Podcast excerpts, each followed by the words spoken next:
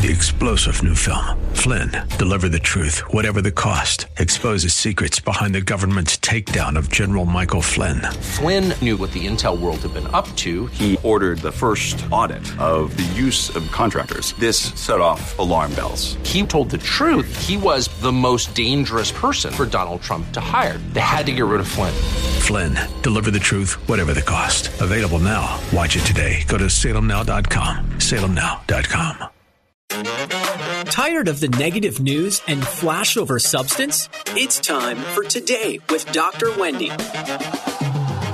Dr. Wendy Patrick is a trial attorney, patriot, and Ph.D. with a passion for people and a penchant for politics. Dr. Wendy brings you the headlines, streamlined news you can use. It's time to be informed, engaged, and entertained.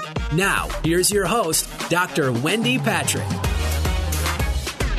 Good evening and welcome to Today with Dr. Wendy. I'm Wendy Patrick, and my co-host Larry Dershem and I have been very closely following the news of the week, the stories of the land, the good, the bad, and the ugly, and everything in between. We've been looking at a lot of different people as well, because there are so many interesting personalities that we love to bring you on the airwaves. And I understand, Larry, we have a very interesting and important person on the line with us this evening. Who do we have? Avi Goldwasser and his colleague Charles Jacobs are co-founders of the David Project and the Americans for Peace and Tolerance and the Jewish Leadership Project. Avi Goldwasser is a former financial executive and film producer whose credits include the award-winning documentary The Forgotten Refugees. Avi has just come out with a new book, curated and authored by Avi and his colleague Charles Jacobs, titled Betrayal: The Failure of American Jewish Leadership, that we'll be discussing tonight. Welcome to the program, Avi. Thank you very much. I'm honored.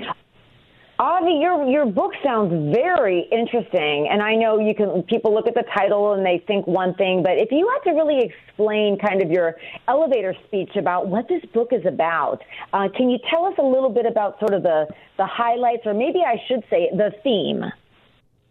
Yeah, so the book is a series of 22 essays by a variety of people, activists, professors, intellectuals, and they all deal with one topic, which is the scandalous failure of the established Jewish leadership in America to counter the growing anti-Semitism and Jew hatred we're seeing.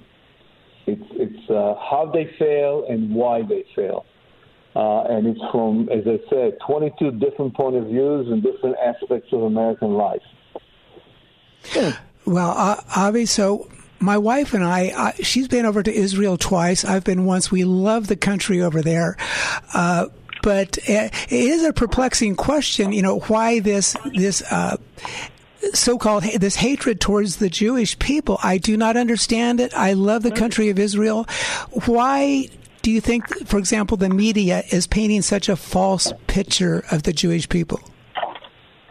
It's an excellent question, and it's one that I don't think many Jews fully understand why Jews are hated. And as you know, there's a long history of Jew hatred in Christianity, in Islam, in Marxism, and in today as well. And there's no single answer. But if you think about today, there are four major groups that are hostile to the Jewish people. We have the old, what are called the neo-Nazi traditional Jew haters, and they are the most lethal. They are the ones who shoot up Jews in synagogues and so forth.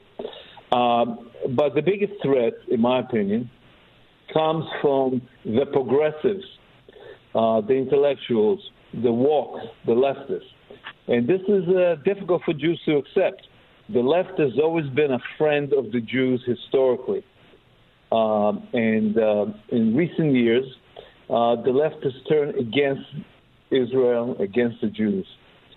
And there are a variety of reasons for that, which I can get into.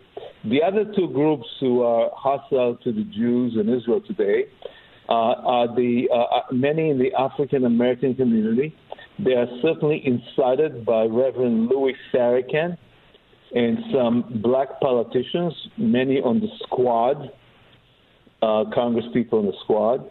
And the fourth group, which is radical Muslims, many of them new immigrants who've been radicalized against Jews in Israel. And those are the four groups that are causing the problem. I think it's difficult for Jewish leadership today to say anything bad about minorities or progressives, for that matter of fact. It's much easier to talk about the Nazis. They always look for Nazis under the bed. And it took a while for the ADL, the Anti-Defamation League, to finally recognize that the hostility is coming from the left. And someone compared the hostility from the right versus the left in a very simple analogy. The right is killing us, you know, shooting up Jews. It's today. But the left is like cancer. It infects the body. We see it mostly in the universities. I spent 20 years fighting Jew hatred on college campuses. It's a bad scene. And we're seeing it now entering the K-12 educational system as well, through ethnic studies and critical race theory, DEI. And the question is why? What's driving this hatred? And I would summarize it, first of all, that there's natural tribalism between groups. That's part of human nature. You can never eliminate hate. It's part of evolution. But another element when it comes especially to Jews is what I would call envy. In contemporary time, there's envy of Jewish success. People are competitive. People like to blame someone else for their problem. They come up with conspiracy theories which always blame the Jews. And that's what you see.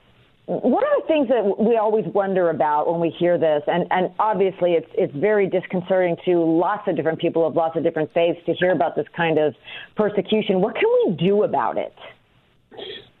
Good question. Well, I think, as I said, hate is part of human nature. You cannot eliminate hate.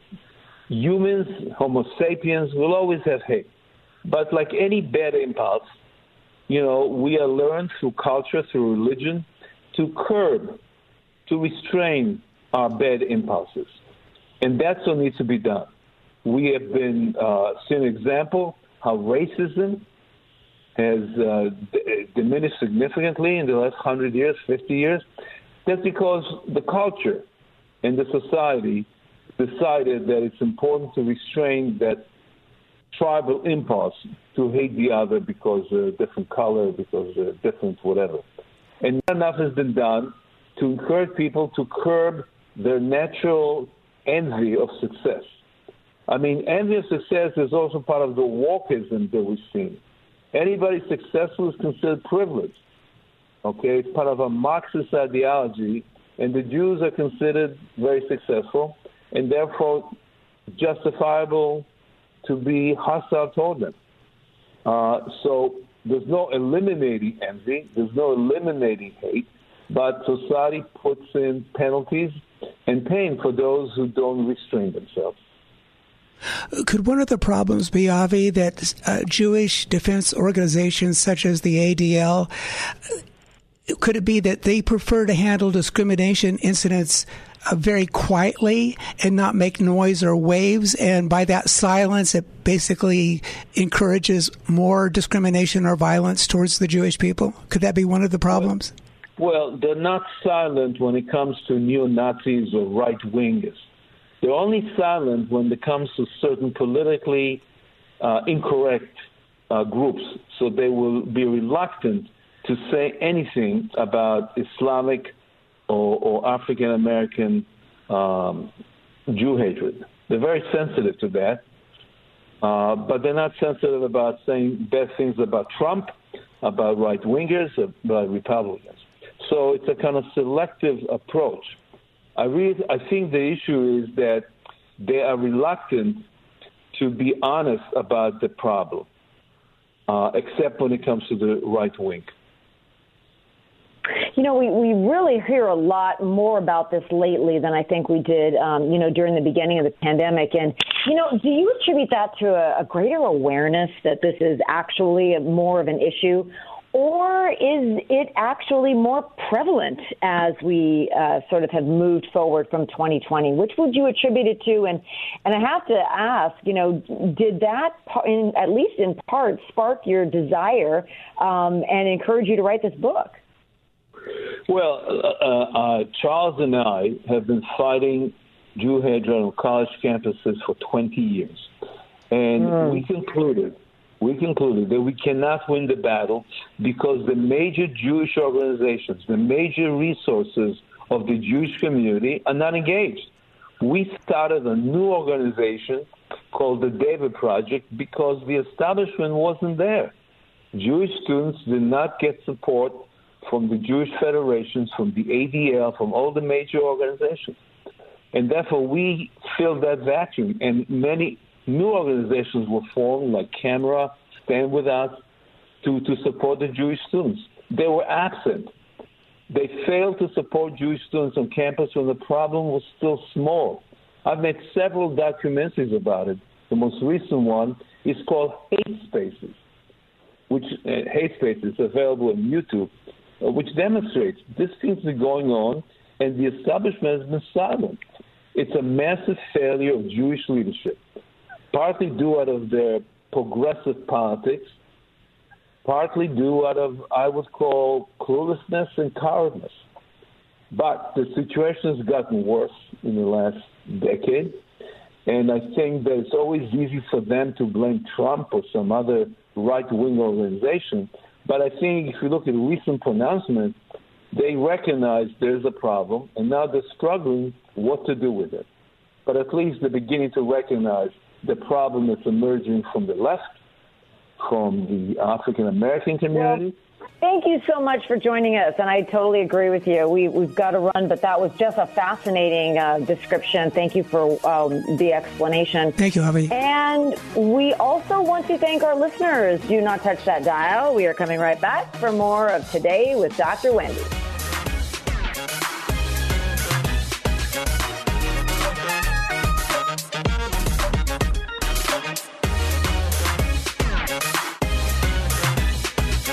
News cycle lowlights have no place here. You're listening to the headline highlights on Today with Dr. Wendy on The Answer San Diego.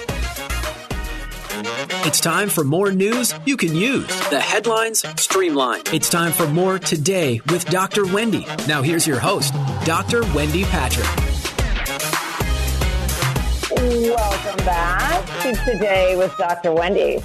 I'm Wendy Patrick, and Larry and I always try to come up with some kind of a practical, everyday topic that, you know, is kind of removed from politics, removed from some of the legal stories that we cover. And, you know, one of the things that really draws us together is we as a society really face a lot of common, I'll call them challenges. You know, we talk about driving and dining, health and wealth. I could go on and on about the types of things that really challenge us, especially here in California and in San Diego. One of them has to do with the trend that we've seen just really gain steam during the course of the pandemic, and that's tipping. Now, we grew up understanding gratuity, and you go to a restaurant, you get amazing service, you leave an amazing tip. However, tipping has really expanded to services where it really is more of a service charge. At least that's what some customers are complaining about. I mean, you buy something online, you think, why would I leave a tip? I'm interacting with a bot, a computer, artificial intelligence, AI. So if employees are going to get more money, maybe the employer should be the one that just raises salaries. And it's really come up with this kind of disconnect between what we grew up with in terms of what a tip means and what gratuity, as the name would imply, really stands for versus what tipping has become in this day and age where you almost can't even check out anywhere, even digitally, or even if you're at the console, without being asked to add sometimes up to a 20 or 25% tip. Larry, what is this all about? Oh, I think we've reached a tipping point, Wendy. But I'm just kidding about that. But I think what's really brought this to the fore is the new point of sale computers, and you will walk into a place that ordinarily in times past you wouldn't even think about tipping, like it would be a fast food place, and they'll have a screen there and it offers you a choice of tips, or you could press the button for no tips. But the interesting thing about all of this is that the employee that's ringing you up is standing there looking at the same screen. So there's a little bit of this is internal, I guess. I feel a little bit embarrassed about not tipping, and it's putting an extra pressure on people that are just trying to pick up some food. And that's, I think, what's really brought this back into the mainstream of talk today. Yeah, that's a really good point. It goes back to the, reality, public social proof perception, where if you are at a barista, for example, at some sort of coffee place, and everybody else gives a tip, well, then you're going to give a tip also. Or, there's the great Seinfeld episode where George puts a tip in the tip jar and nobody sees him do it, so he tries to fish it back out, and then he's accused of stealing. Remember that? I didn't see that. I want to see that episode. It illustrates, I'll bet it's on YouTube, it illustrates this, this fascination with, well, I want people to see me, give my tip. It's kind of like we're told not to do, in the Bible, blowing a trumpet when you donate or when you do something good. Don't announce it that way. But on the other hand, there really is a natural inclination for many people to want to reward service, or to want to just recognize that not everybody makes a lot of money, and some people rely on tips. Many of the people that work in the hospitality industry get an enormous amount of their income, little by little, through very generous tips. But you bring up the point of contention, and that is, should it be obligatory? Should it be mandatory? Should it be almost a public shaming into giving a tip? I mean, I know people that will say, I don't shop there because, like you just said, they stand and watch when you check out. You have no idea who the cashier is. You've never met them. They've done nothing for you except for ring you up. And many people say that shouldn't be the area that you should be forced to tip, instead saving your hard-earned money, that you're otherwise going to be spending on gas and groceries and children's education, and use it to reward those that you want to reward. So in other words, they just want it to be a personal choice. That's all. Not that people shouldn't be generous, and very generous if they want to be. Is that going to sort of work its way through the way in which different industries and different kinds of retail stores decide to prompt you for a tip? I mean, shouldn't there be some kind of customer interaction with the person that you're supposedly tipping? Oh, I think there should be. One really interesting story, I believe it was on this Mother's Day in, May 2023, we were out to this pretty fancy restaurant, and with my wife and my daughter and her family. And when the bill came in, we didn't even get a chance to tip. The tip was already included, and they didn't tell us ahead of time. We didn't even have a chance to choose. It was just there as part of the bill.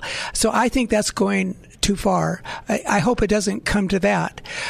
But we're seeing some interesting developments, and tipping has been around for a while, Wendy. Actually, they say back in the 1850s, wealthy Americans, they discovered tipping while traveling in Europe. And then in 1860s, American travelers, they bring tipping back to the States. But there was a big flare up in the early 1900s about anti-tipping people and so forth. So it's been around for a while, probably for centuries, if not longer. But as technology changes, I think it kind of brings it to the fore again, and we have to discuss, okay, what's right and what's wrong and what's going too far. You found some fascinating research and statistics that were reported in Forbes about digital tipping. I don't think a lot of people would consider digitally tipping if they have no idea where the money's going. They've never interacted with a human. In fact, some people say, that's part of the frustration, is completely only interacting online, is you never actually get to talk to a real person. So where does your tip go? And you came up with some statistics that were reported that 95% of respondents say they tip at least sometimes, but I found this even more interesting. More people tip more when they leave a digital tip? Yeah, I don't know why that would be. Oh, I think I do. It's probably because it's less painful. If you have to actually leave cash, you're kind of opening your wallet. At least I'm talking as a man now. And you see how much money you've got to put down, and you want to make sure you have enough. But if it's on a credit card, digital, it's not so painful, and you just, put down the percentage that they recommend or what you feel comfortable with. I think that's part of it.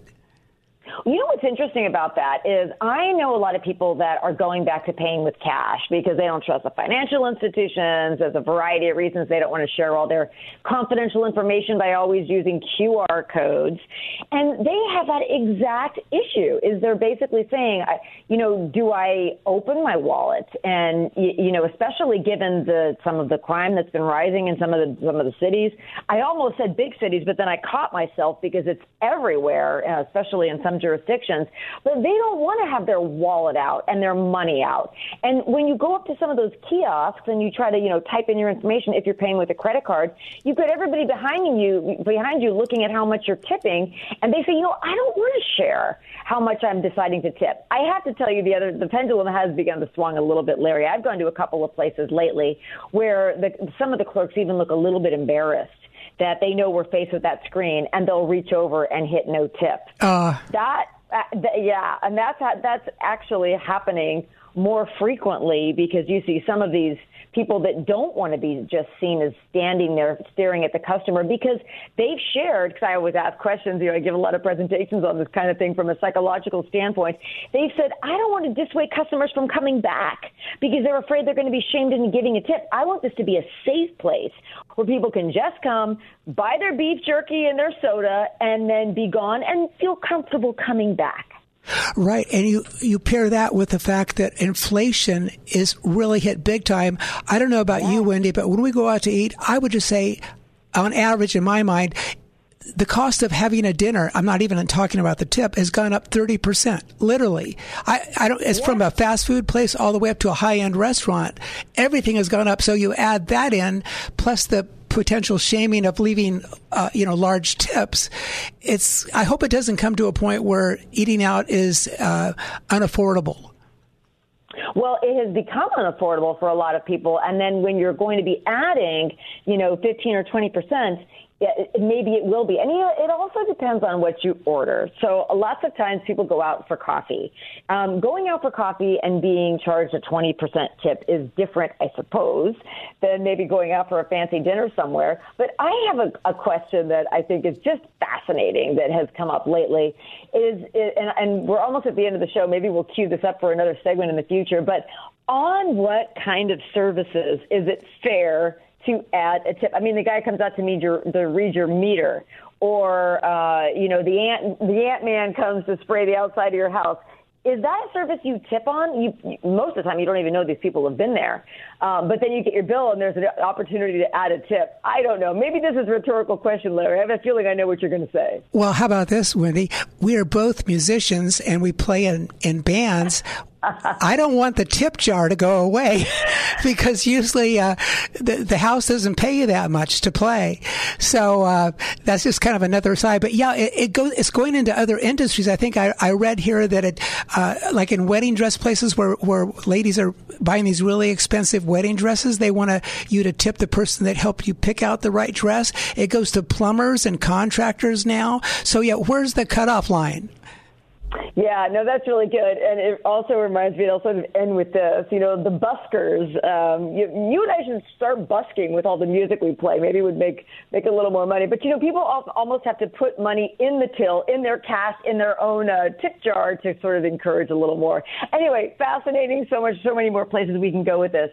But we will pick up the commentary again next weekend. You've been listening to Today with Dr. Wendy.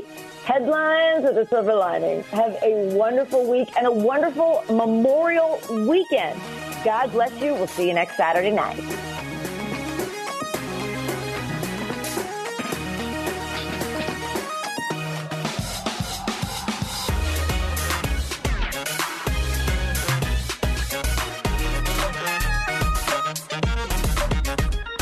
Thank you for joining us for Today with Dr. Wendy. You can learn more about Dr. Wendy and how to become a guest or sponsor of the show by visiting wendypatrickphd.com. That's wendypatrickphd.com. Tune in every week at this same time as Dr. Wendy will engage and inspire you with an upbeat viewpoint on the highlights of the day. This has been Today with Dr. Wendy on The Answer San Diego. 3-star General Michael J. Flynn, head of the Pentagon Intelligence Agency, knew all the government's dirty secrets. He was one of the most respected generals in the military. Flynn knew what the intel world had been up to. He understood its funding. He ordered the first audit of the use of contractors. This set off alarm bells. The explosive new documentary, Flynn, Deliver the Truth, Whatever the Cost, and covers the facts behind this scandal. Flynn told the truth. He was the most dangerous person for Donald Trump to hire. I find out the worst enemy that I'm going to face in my life is right here in America. They took my assessment and they wanted me to change it. And I was like, I'm not changing it. They had to get rid of Flynn. With in-depth interviews, archival footage, and never-before-seen personal records of the man behind the headlines. I just felt like I was drowning. Flynn, Deliver the Truth, Whatever the Cost. Available now. Watch it today. Go to SalemNow.com. SalemNow.com.